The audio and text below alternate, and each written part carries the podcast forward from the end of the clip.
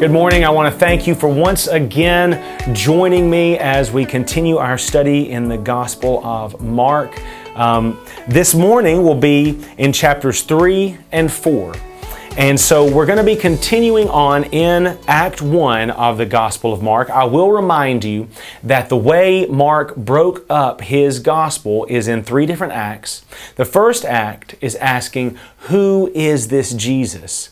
And we see that Mark has a very powerful answer. And he answers it right there in verse 1 that Jesus is the Son of God. And every single story that is going to come about in this first act is going to show Jesus as the Son of God. But not only is it going to show him as the Son of God, it's going to show the responses of the people to recognizing that he is the Son of God. Because not everyone just receives it, not everyone accepts it. Mark wants his reader to know it, he wants his reader to accept it. But he is faithful to, to, communicate, to tell an accurate story that not everyone receives Jesus and understands him as the Son of God. Act 2 will be in chapters 8 through 10, or really the second part of chapter 8 through chapter 10. Kind of what did the disciples believe about Jesus? What did they understand about Jesus? Because they get that Jesus is the Christ, the Son of God, but they don't necessarily understand everything they should know about him. And then the last act, Act 3, is going to be chapters 11 through 16, and it's going to ask the question well, how does Jesus bring about the kingdom? How is he going to usher in the kingdom that everyone is waiting for, that everyone is looking for? Let's jump into our text this morning. Again, we're going to be in chapters 3 and 4, and let's see how uh, Mark continues on the theme and he continues on asking the question, Who is this Jesus? and how he continues to answer that he is the Son of God. We see in chapter 3, it opens up with um, Jesus healing a man with a withered hand, again, proving that Jesus must be the Son of God because no one other than the Son of God can do these things.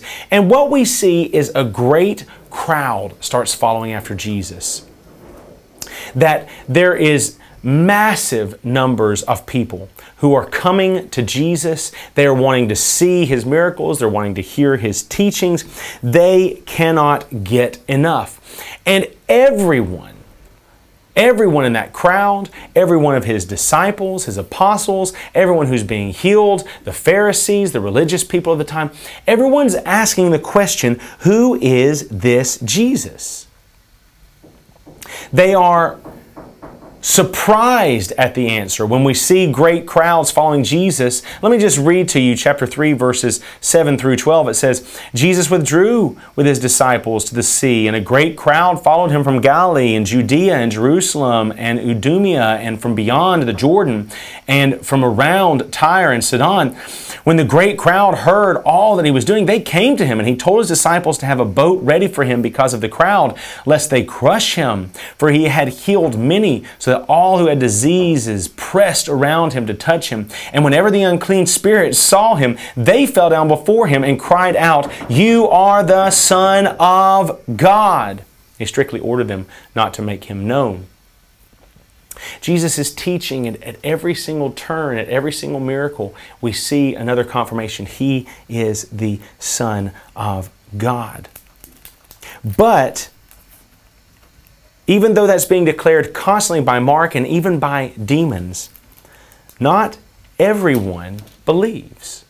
Not everyone believes at all. And Jesus gives us a parable. It's the parable of the sower. He gives us a parable in chapter 4. The reason why he starts talking in parables, he tells us in chapter 4, verses uh, 10 uh, and 11 or, uh, through 12, it says, And when he was alone, those around him with the twelve asked him about the parables. And he said to them, To you it has been given the secret of the kingdom of God. But for those outside, everything is in parables, so that they may indeed see, but not perceive, and may indeed hear, but not understand, lest they should turn and be forgiven. So Jesus is the Son of God. He is ushering in the kingdom of God but he's speaking in parables because not everyone's going to understand who Jesus is. They're not going to recognize him as the Messiah, as the Christ. And he gives us this parable and he explains in it that there are going to be many who hear the word of God, hear about Jesus as the Son of God, and they're not going to believe. And there's many ways that they will live in their unbelief. But there are those who will believe, and I'll, I'll read it to you. Beginning in verse 13, he said to them, Do you not understand this parable? How then will you understand all the parables? The sower sows the word. And these are the ones along the path where the word is sown. When they hear, Satan immediately comes and takes away the word that is sown in them. So there are spiritual forces at work in unbelief. And these are ones sown on rocky ground, the one who, when they hear the word, immediately receive it with joy. They have no root in themselves, but endure it for a while. Then, when tribulation or persecution arises on account of the word, immediately they fall away. In other words, there are people who see Jesus is grand and great, and they immediately are drawn to him, but the second it starts to get hard, they fall away.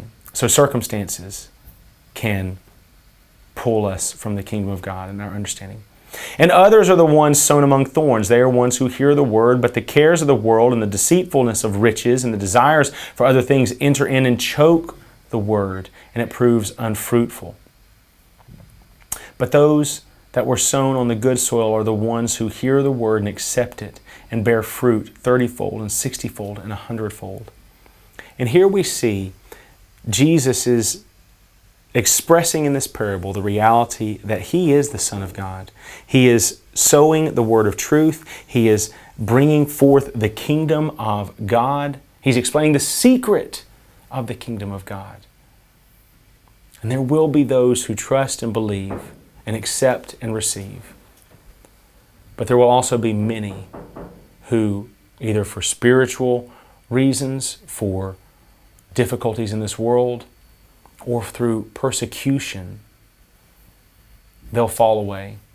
And those are ones who have not understood and rightly got the question or got the answer to the question right. Who is this Jesus? He's the Son of God. He is the only one who can bring about healing. He is the only one who can bring about uh, salvation. He is the Son of God.